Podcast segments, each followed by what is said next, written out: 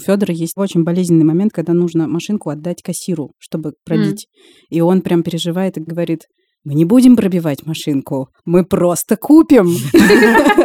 И как бы я ему объясняю, что купить включает в себя пробить, но вот он считает, что если этот глагол обойти в своем сознании, то не придется отдавать.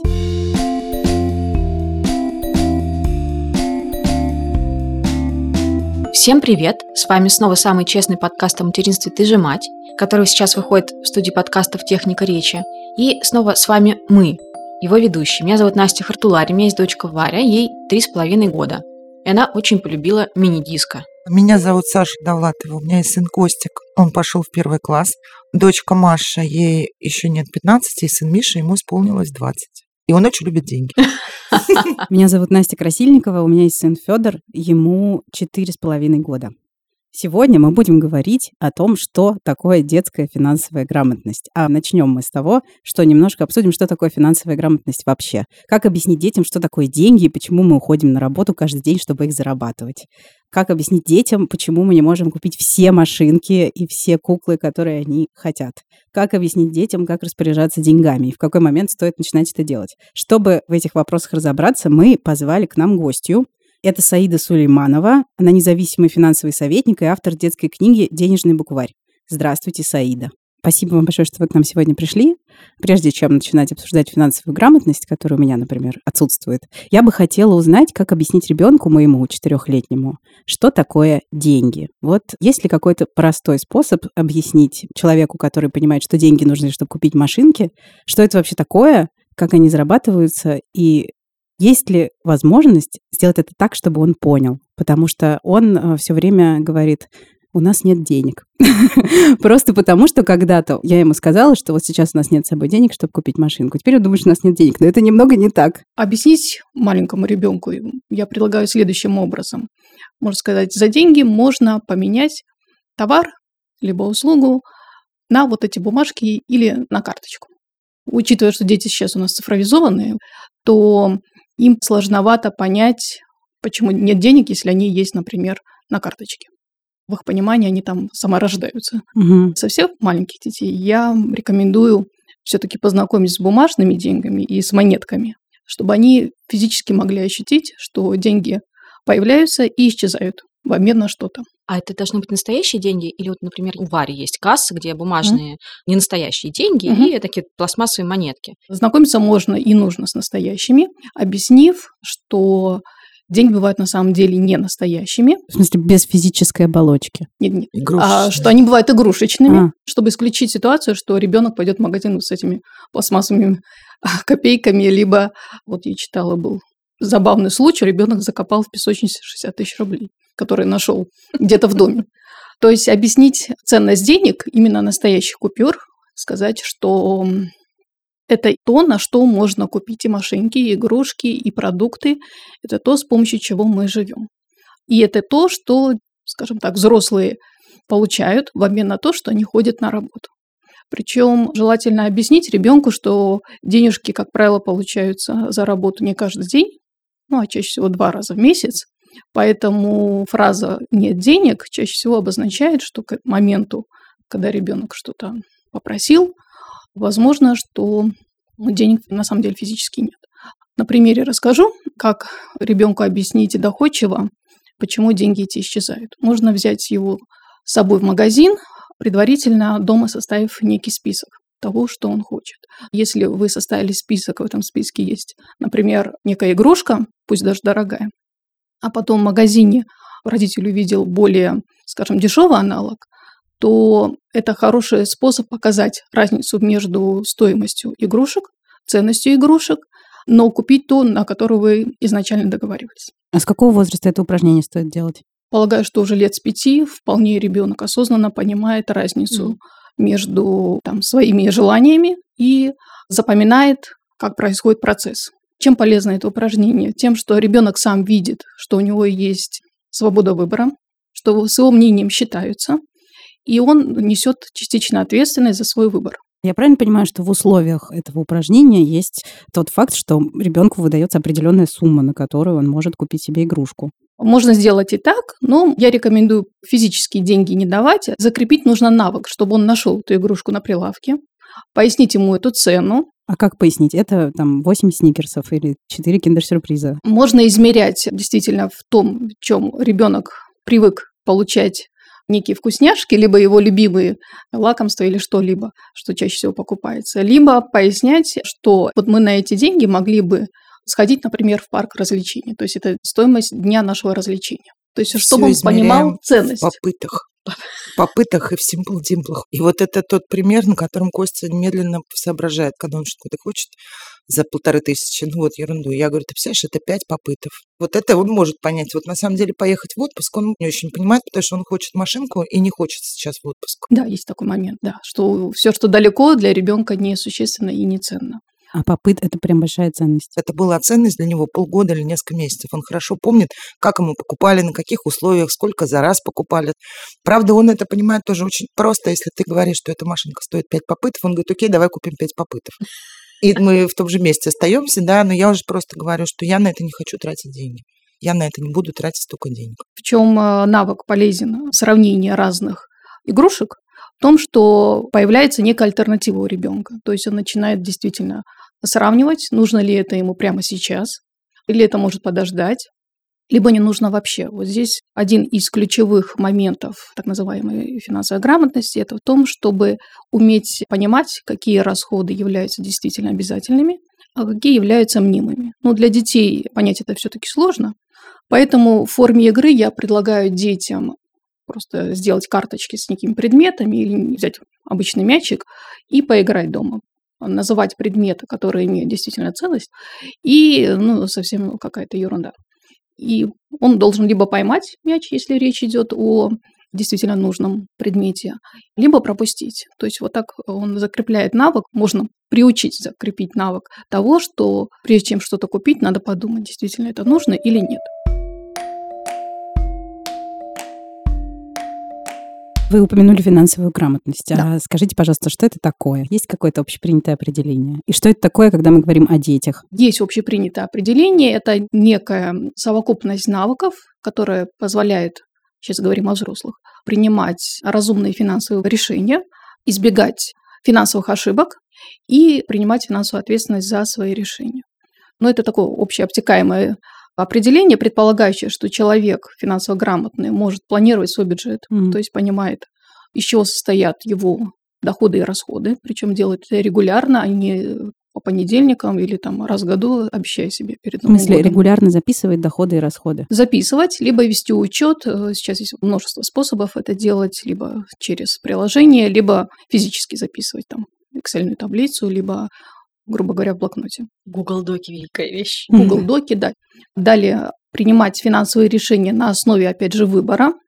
Говоря о финансовых продуктах, человек финансово грамотный должен понимать, какую выгоду, какие риски несет этот продукт. Можно на примере это? Если, например, я беру кредит, то я понимаю, что есть шанс, что через полгода коллекторы придут ко мне домой. Или что именно имеется в виду? Не только это. Нужно помнить, что сами финансовые учреждения мало заинтересованы, чтобы раскрывать все карты. Приходя за кредитом, нужно в первую очередь обращать внимание на полную стоимость кредита, то есть это сколько придется платить не только за проценты, но и за страховые продукты, которые могут сопровождать данный кредитный договор, комиссию за обслуживание или ведение счета, возможные штрафы за просрочку, ну и, собственно, какие есть варианты досрочного погашения либо рефинансирования кредита. Угу. То есть вот это все желательно спросить на берегу. А скажите, пожалуйста, Саида, а если современный взрослый человек, житель мегаполиса, считает себя, например, финансово грамотным, но не имеет подушки безопасности. Вот мы можем ему разрешить называть себя финансово грамотным? Или все-таки некоторые накопления – это необходимая штука для всех финансово грамотных людей? Абсолютно. Мы не можем его называть. Это вот следующий критерий из тех, которые я начала перечислять.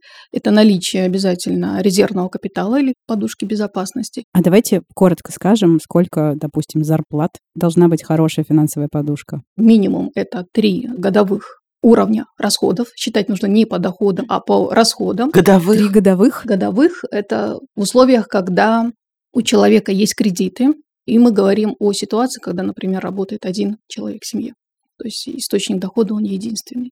Более распространенный – это шестимесячный уровень расходов. Еще раз обращаю внимание, что мы берем не по доходам, mm. а по расходам. Расходы.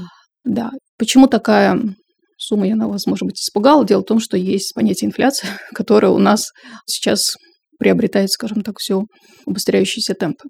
Дело в том, что расходы там год назад и сейчас они уже меняются. Соответственно, на те доходы, которые получала семья год назад, приобрести можно уже гораздо меньше. Ты же раздирающий, извините. Ну, это да. жизнь, к сожалению, Я понимаю, да, это конечно. жизнь.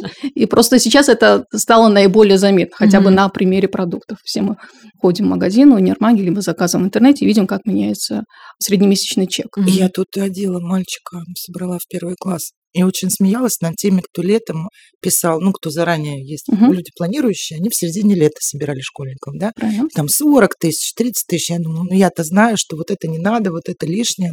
Ну, блин, 30 тысяч.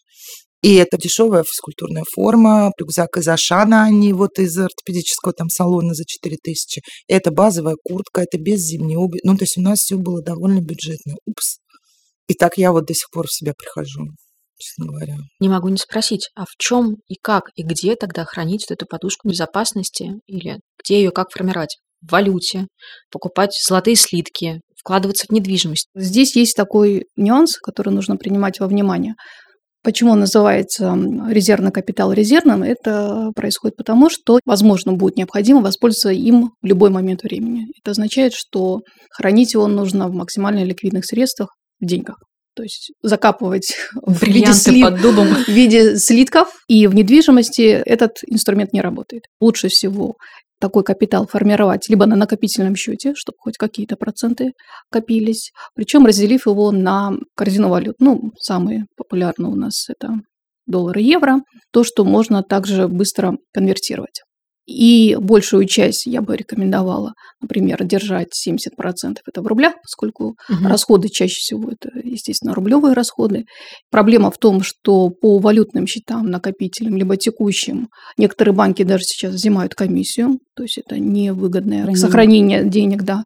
Поэтому желательно хранить на текущем счете, предварительно уточнив, какие комиссии существуют чтобы была возможность их при необходимости конвертировать. Пополнять резервный счет э, желательно также каждый месяц. Оптимальная сумма – это 10% от текущих доходов. Можно начинать с 5%, кому сложно. Но вот 10 считается самое такое оптимальное. Кто имеет возможность откладывать больше, я рекомендую откладывать уже на инвестиционный счет. А если все-таки вернуться к детям, вот финансово грамотный ребенок, это кто такой? Для детей отдельного определения научного нет, но это ребенок, который во-первых, прежде чем совершить то или иное финансовое решение, советуется с родителями. Угу. Это необходимость сообщать родителям о проблеме в школе, например, если у него отбирают деньги. И это готовность ребенка участвовать в планировании семейного бюджета угу. и возможность иметь карманные деньги и их использование, скажем так. А теперь минутка рекламы от наших друзей и партнеров компании Ростелеком Solar. Ваши персональные данные или данные вашего ребенка оказались в сети без вашего ведома? О, это очень неприятно. Возможно, смартфон взломали. Или это утечки из небезопасных приложений. Или данные слила недобросовестная компания, с которой вы сотрудничали. Как не допустить этого и минимизировать риски? Вот несколько советов от экспертов национального оператора кибербезопасности Ростелеком Solar. Внимательно изучайте, какие условия обработки персональных данных вы принимаете, когда устанавливаете программы или подписываетесь на рассылки. Да, обычно это делать не хочется, но не ленитесь. От этого зависит и ваша безопасность, и безопасность вашей семьи. Старайтесь не использовать публичный Wi-Fi и отключите на телефоне функцию автоподключения к Wi-Fi, чтобы самим выбирать безопасную сеть. Следите за рейтингом приложений, которые вы скачиваете. Выбирайте программы с высокими оценками и большим числом загрузок. Если приложение сделали малоизвестные разработчики, есть вероятность, что его могут взломать, а данные слить злоумышленникам. Также не забывайте устанавливать антивирус на компьютер и смартфон. И не только на свои устройства, но и на устройство ребенка, конечно. Да, антивирус не дает абсолютной гарантии, но значительно снижает риски. Компания Ростелеком Solar, эксперты которые подготовили эти советы, создает технологичные решения для защиты данных. Если у вас есть бизнес, обратите внимание на систему Solar Dozor. Она блокирует утечки информации, анализирует действия ваших сотрудников и помогает выявить корпоративное мошенничество. Подробнее о том, как устроена эта система, вы узнаете на сайте rt-solar.ru. У меня вопрос. Да. Есть какое-то вот ну, научное или экспертное мнение, с какого возраста ребенку нужны карманные деньги? Есть научные исследования, подтверждающие, что ребенок почувствует необходимость в карманных деньгах, как только он выходит на следующую ступень социализации. Вот в наших условиях это Школа. школа. Да. И уже с 7 лет желательно до школы ребенку объяснить самые базовые принципы управления с деньгами, вот наличие случаев мошенничества, разговор с ребенком о том, что ему будут выдаваться деньги на определенный период и на что он их может потратить. И обязательно в случае некой опасности ребенок обязан сообщить родителям, либо старшим, что были попытки какого-то там отъема денег. Мгм. Такие крайние случаи нужно с ребенком проговорить, не пугая его, и получить некий такой бонус доверия о том, что со стороны родителей не будет таких жестких наказаний, если он попадет в такую ситуацию. Почему важно все-таки давать детям деньги? Во-первых, это практический навык работы с деньгами. Сейчас не важно, в какой форме даются деньги в виде наличных, либо в виде карты. Это необходимо ребенку, чтобы именно почувствовать свою финансовую ответственность. Как расходуются средства, на какие цели расходуются и как быстро расходуются. И, опять же, дать возможность ребенку выбора. Либо он накапливает на свои какие-то желания, либо он остается без неких предполагаемых покупок и вещей, пока он не дождется следующего транша денег. И только так можно научить ребенка понимать разницу между там телеминными желаниями, то, о чем говорил, мнимыми и обязательными расходами. А что такое мнимые расходы? Мнимые расходы – это несуществующие расходы. Мнимые – это то, что ребенку кажется, что ему это хочется.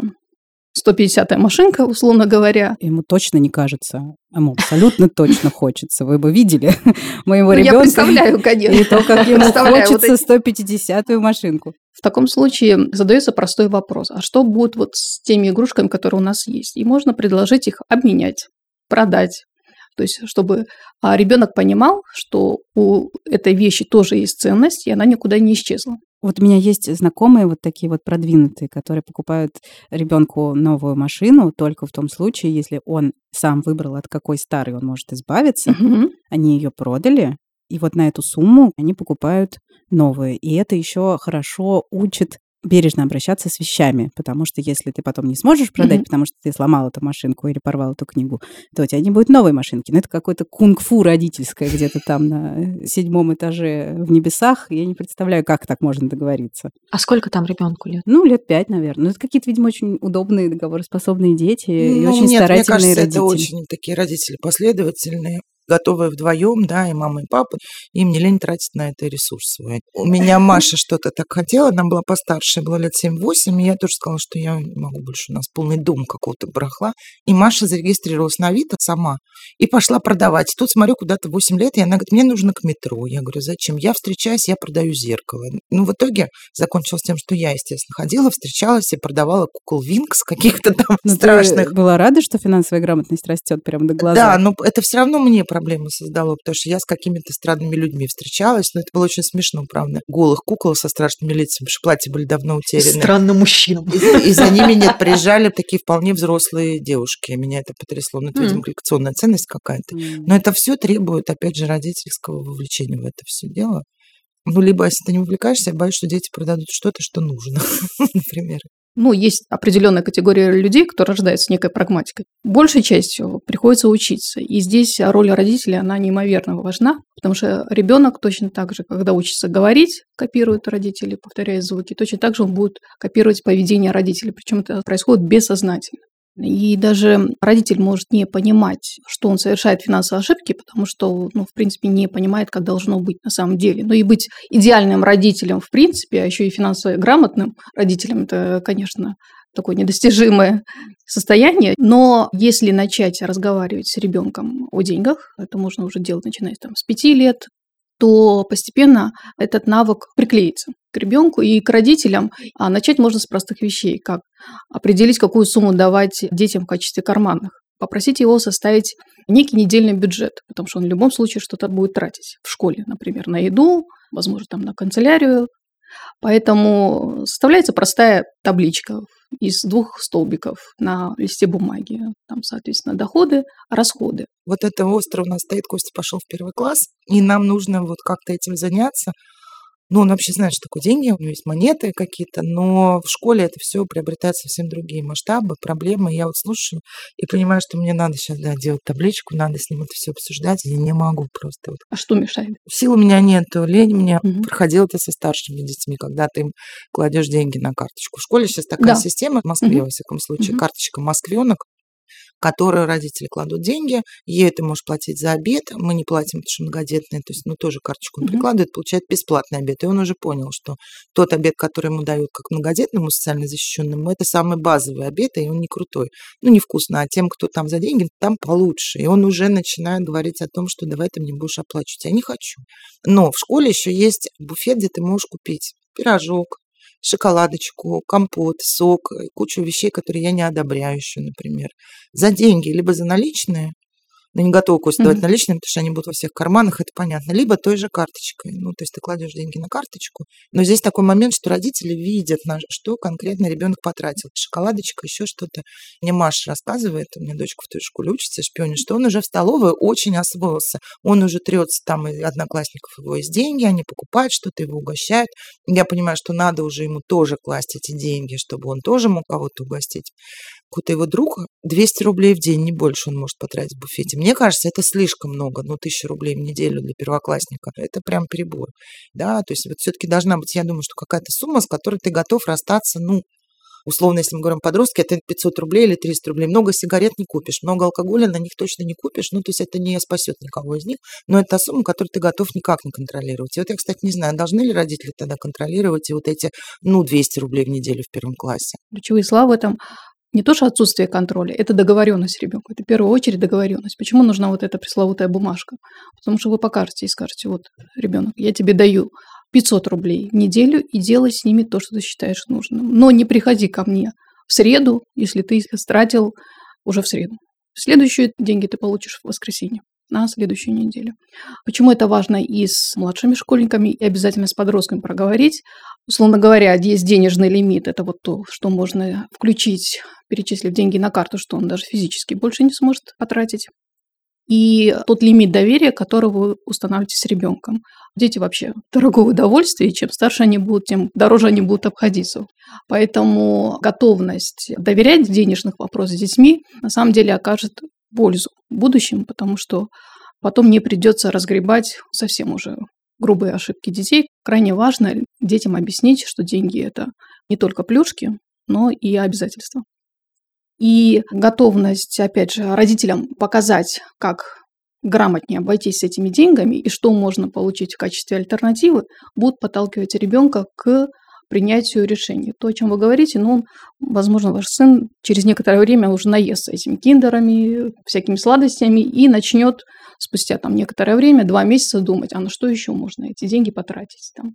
Есть реальные случаи, когда дети действительно себя копят, ну, не только на карманные деньги, конечно, им там дарят, а, или они как-то пытаются вот путем продажи имеющихся своих там игрушек, вещей накопить деньги на что-то более значимое, там приставку, либо там какую-то часть оплатить покупки, скутеры, велосипеды и так далее. То есть это хорошо? Это очень хорошо. Вы сказали, что иногда детям дарят деньги. Вообще, насколько это хорошая идея дарить детям деньги? Если это подарки не от семьи, я имею в виду братья, сестры, родители, а, например, бабушки, дедушки, там, тети, дяди, то да, один момент, когда ты пытаешься помочь ребенку купить подарок, который он хочет, и тогда ты взамен предлагаешь деньги, но вы вместе идете и покупаете. То есть показываете некую грань вовлечения эмоционального, готовности подарить ребенку, там радость, удовольствие от просто денег. Потому что зачастую деньги стали неким аналогом внимания. Вот этого нужно избегать. Ну вот мы, кстати, примерно так же с какого-то возраста у меня дети хотели денег, особенно Миша, причем лет с 10. Мгм. И я вот категорически была против. Мы с папой не дарим деньги. Там друзья, пожалуйста. Ну, он сам говорил друзьям, подарите мне деньги. Но лет вот с 15 мы тоже стали дарить деньги. Я пытаюсь ставить какие-то условия, чтобы они не были проедены, а теперь пропиты. Миша, кстати, вполне это понимает, и он, ну, говорит, я куплю то-то, да. Лучше деньгами мне приятнее купить самому себе. Маша, мы вот тоже лет с 14, в прошлом году первый раз так сделали, и мне не понравилось. Я все равно вот в этом году хочу и подарок, и, наверное, какую-то сумму, чтобы она сама потратила. Потому что, да, это вот все превращается в какую-то такую рутину невеселую. Правда, даже по Машиным эмоциям, может быть, я для себя делаю, потому что я хочу Мгм. каких-то радостных эмоций. С другой стороны, очень страшно сейчас подарить что-то, что человеку тоже не нужно, потому что вот угадывать это все очень сложно. Рекомендую проговаривать. Конечно, исчезает момент новизны и предвкушения, да, что подарят родители. Но, скажем так, подростковым возрасту он так или иначе пропадает, потому что ребенок уже сознательно хочет чего-то конкретного. И в таком случае, если вы подарите деньги, то вы можете быть хотя бы наполовину уверены, что они пойдут именно на эти цели. Почему подарочные деньги обладают некой особенностью? Потому что они фактически сразу принадлежат детям, и требовать вот такого контроля, как за карманными деньгами, мы говорили, о Мгм. установлении уровня доверия между родителями и детьми, то с подарочных денег требовать контроль гораздо сложнее. У меня два вопроса очень Да. важных. Первый. Можно ли платить детям за какие-то конкретные услуги? Вот у меня, например, сейчас нет няни, мне тяжело забирать Костю в школу каждый день. И я подумала, что у меня есть Маша. По сходной цене предложила ей забирать Костю. Но вот я волнуюсь, это правильно, что я за это плачу? Это плохо или нет? Мое субъективное мнение, я категорически против, чтобы внутри семьи платить за оценки, некие обязанности, даже если вы не считаете это обязанностью, за какие-либо услуги. Но если ребенок выступает в качестве няни для той же соседки, будь то даже близкая подруга, лучший друг семьи, тогда да. Второй вопрос у меня тоже насущный. Наличные, безналичные и дети. Я замечала, что дети к тратам с карточки относятся гораздо проще, как и взрослые. Да? Часто ты не видишь остатка. С наличными расставаться сложнее. И разные бывают ситуации, когда дети и с родительских карточек деньги списывают, потому что они их вроде как не видят, они этих потоков не наблюдают. Это какая-то условность. Так ли это? Как здесь воспитывать детей, что им рассказывать? Это действительно так. На этом построен карточный бизнес в банках, кредитный бизнес. Психологически расстается легче, что взрослые, ну и дети, соответственно. Принимаю во внимание условия цифровизации, плюс еще то, что у нас теперь деньги – это дополнительный источник всяких вирусов, да, то вот в текущий момент я бы все-таки рекомендовала начинать детям выдавать деньги на карте, но с условием обязательно, во-первых, а, лимита, и, б, установление приложения, где вы показываете раз в неделю ребенку, на что он потратил. И опять же заносите это вот в эту табличку. Этот навык можно воспитать за три месяца. Ну, то есть в 7 лет можно за пару месяцев, тройку, да. приучить ребенка понимать, что, куда он потратил, Да. даже финансово неграмотного ребенка, да? Да, абсолютно. Вот вопрос, как копить в физической копилке, либо вот на счете. Для маленьких детей, конечно, выгоднее показывать материальную сторону, чтобы он физически мог потрогать и увидеть эти денежки, что они действительно копятся. Потому что для них период месяц, два, полгода – это очень долго, и они плохо осознают, что там появится что-то больше. Да? Все прошлое называется вчера.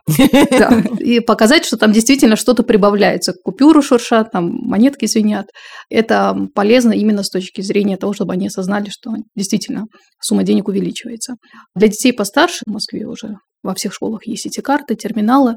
С помощью приложений этого же можно показать то, как деньги тратятся, что такое лимит, как он устанавливается, и показать, мне кажется, очень важно, что и у взрослого есть такой лимит. Показать, что мы с тобой в одинаковых условиях, только мы другими суммами обращаемся, а ты вот с такой учишься, а во взрослой жизни тебе придется принимать решения уже вот с такими суммами. У меня вот удивительно финансово грамотный Миша, у него есть сумма, которую он не тратит вообще, да, не берет наличные, он все любит на картах.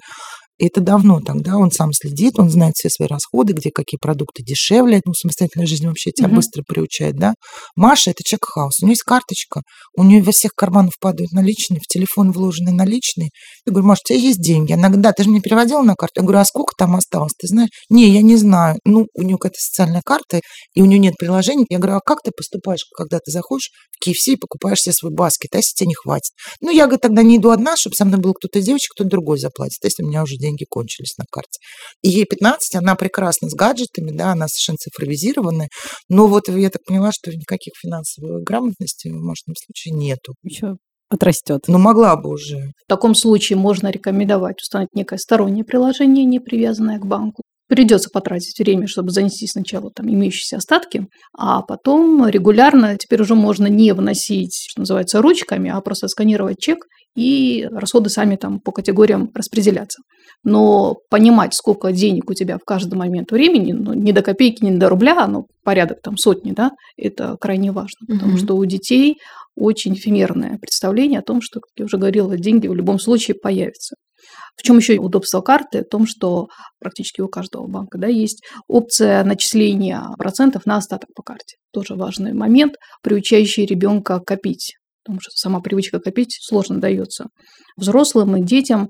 А здесь сам процесс превращения денег, он может включить некий такой азарт, показать, сколько можно накопить и поставить некую цель. В данном случае карты выступают неким плюсом. Ну и то, что есть возможность с оговоркой обязательно ребенку объяснить, что в случае физической потери карты нужно обязательно сообщить родителю, позвонить в банк и заблокировать карту. Плюс для покупок в интернете лучше иметь все-таки отдельную карту с небольшой суммой денег во избежание, опять же, потерь и чувство вины у ребенка, что он не смог в данном случае поступить правильно. Важно объяснить именно последовательность действий.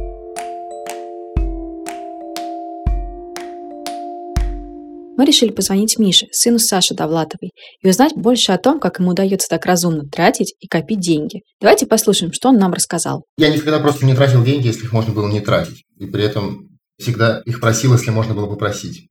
В детстве, как и всем, просто давали незначительные суммы. Условно, родители дают деньги на мороженое. Хорошо, если оно стоит чуть дешевле, чуть остается. 400 рублей я накопил однажды за несколько месяцев показал отцу, и он очень показательно удивился по этому поводу и сказал, что так может быть, ничего себе. Отец обещал не платить, в классе в четвертом плохо учился довольно, или в пятом, по 500 рублей за каждую пятерку. Это тоже, ну, как-то быстро кончилось, потому что оказалось, что пятерки, ну, не так сложно можно, если захотеть получить. Но это, да, действительно было как не совсем выгодно для родителей. Когда живешь с родителями, нет острой нужды в том, чтобы обеспечивать себя. Подрабатывал, относительно рано, может, с класса с девятого курьером, но как-то каждый раз понимал, что это очень невыгодно получается, потому что там платят мало. Ну, за день можно было заработать условно там тысячу рублей, вот, и из них половину я еще проедал по дороге. Ну, билет на метро я не знаю, а когда убирался, там платили больше, например, тысяч пять за день. В классе в десятом было, мне было наверное, лет 16, и это было прям крутое чувство, когда идешь домой, заработал каких-то пять тысяч рублей как бы родители просто всегда, это звучит как бы без упрека их сторону, но родители всегда давали чуть меньше, чем вот было бы идеально, поэтому как-то всегда хотелось чуть больше, и не знаю, распространенная ли эта вещь, но вот, например, в детстве, когда что-то просил у отца, потому что обычно он за что-то платил, он всегда, например, покупал мне что-то чуть менее дорогое. Например, ты просишь у него какую-то игрушку за 1000 рублей, тогда он купит тебе игрушку за 700 рублей, а она, очевидно, немного хуже. Как-то это воспитывает экономность наверное. Вот. И желание немного зарабатывать, чтобы тогда позволить себе то, что было бы вот, идеально подходило как раз. Но я понимал, что родители на самом деле всегда гораздо больше денег, чем они как бы мне дают. Я понимал, что они могут дать больше, сильно что этого не делают. Если как бы в форме какого-то совета формулировать, получается, ну, если вот ребенок просит что-то у родителей, то начиная с какого-то минимально осознанного возраста можно купить ему что-то немного дешевле и как бы тем самым смотивировать его. Там же в один момент все не происходит. Сначала немного заработаешь, добавишь к нашим и вот приобретешь то, что ты хочешь. Кстати, я хотела спросить тебя, Настя, ты нам не рассказала, что Варя-то про деньги думает. Она что-нибудь понимает про это? Знаешь, мне кажется, она ничего не понимает про деньги, но все время спрашивает, какой бы предмет у нее новый не появлялся, или даже старый, она все время спрашивает, а кто это купил и где купил и все время просит пойти что-нибудь купить. Но в три с половиной года, наверное, не стоит ожидать чего-то большего. Наверное, можно уже начать какие-то основы ей рассказывать. Ну, хотя бы вот начиная с той же самой кассы магазинной, mm-hmm. которая у нее есть, где вот эти искусственные бумажки и монетки пластмассовые. Касса вообще это очень хорошая идея, потому что у Федора есть очень болезненный момент, когда нужно машинку отдать кассиру, чтобы пробить. Mm-hmm. И он прям переживает и говорит, мы не будем пробивать машинку, мы просто купим. И как бы я ему объясняю, что купить включает в себя пробить, но вот он считает, что если этот глагол обойти в своем сознании, то не придется отдавать. Вот, он боится, что заберут. Да, он говорит, он так и говорит, я не люблю, когда тетя забирает машинку. Вот, и прям еще перед тем, как пойти в магазин, он обговаривает со всеми, что никто не заберет эту машинку, и мы просто купим. Пример с кассой – это очень удачный способ научить неким навыкам финансовой грамотности. Во-первых, возможность посчитать деньги, посчитать обязательно сдачу, но это и устный счет, понять, что тебя не обманули, ну и возможность оценить, какие траты ты понесешь. Вот в случае, почему ребенок боится отдавать игрушку, вы можете пояснить на примере штрих-кода, который есть на упаковке, что пока тетя кассир не поднесет к сканеру вот этот штрих-код, она не сможет отдать этот товар, потому что он принадлежит магазину. Не будет высвечена цена. Возможно, ему будет легче понять, что это у него не отбирают, а это некая процедура оценки товара, после чего он там сможет расплатиться. Важно на примере того, что вы рассказали, максимально по возможности уберечь детей от страха, от негативных эмоций, связанных с деньгами. Короткий вопрос. Топ-3 или, может быть, топ-5 каких-то книг, статей, материалов, которые можно почитать, посмотреть вместе с ребенком. Есть мультфильмы, угу. те же самые «Лунтики» и даже в какой-то степени «Маша и медведь». Так или иначе, они на примере разных бытовых ситуаций поясняют ценность вещей. То есть это вот как некий шаг рассказать и показать ребенку, что у каждой вещи есть ценность для того, чтобы ну, избежать там, того, что игрушка сразу ломается или она там выкидывается. А для более уже таких взрослых, да, детей есть, например, книга «Пес по имени Мани». Бода Шефер, автор этой книги. Есть книга наших авторов «Дети и деньги» Евгения Близковка.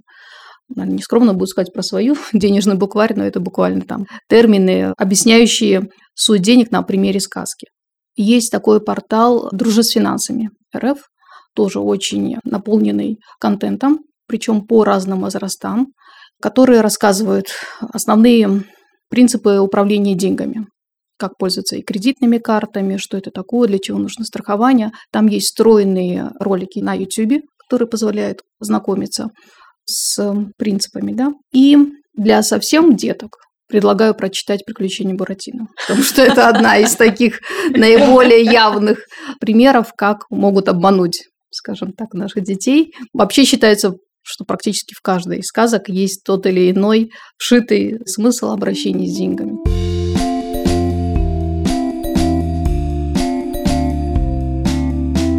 Это был подкаст «Ты же мать».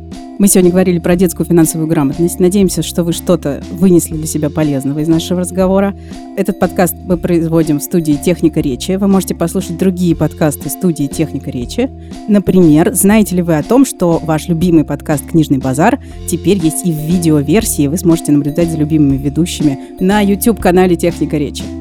Мы, как всегда, ждем ваших писем, идей, соображений, вопросов и предложений, но по новому адресу уже некоторое время. Пожалуйста, запомните его, а еще лучше посмотрите, как он написан в описании этого эпизода. Подкаст собака техника речи. Студио. Пока. Пока. Пока-пока.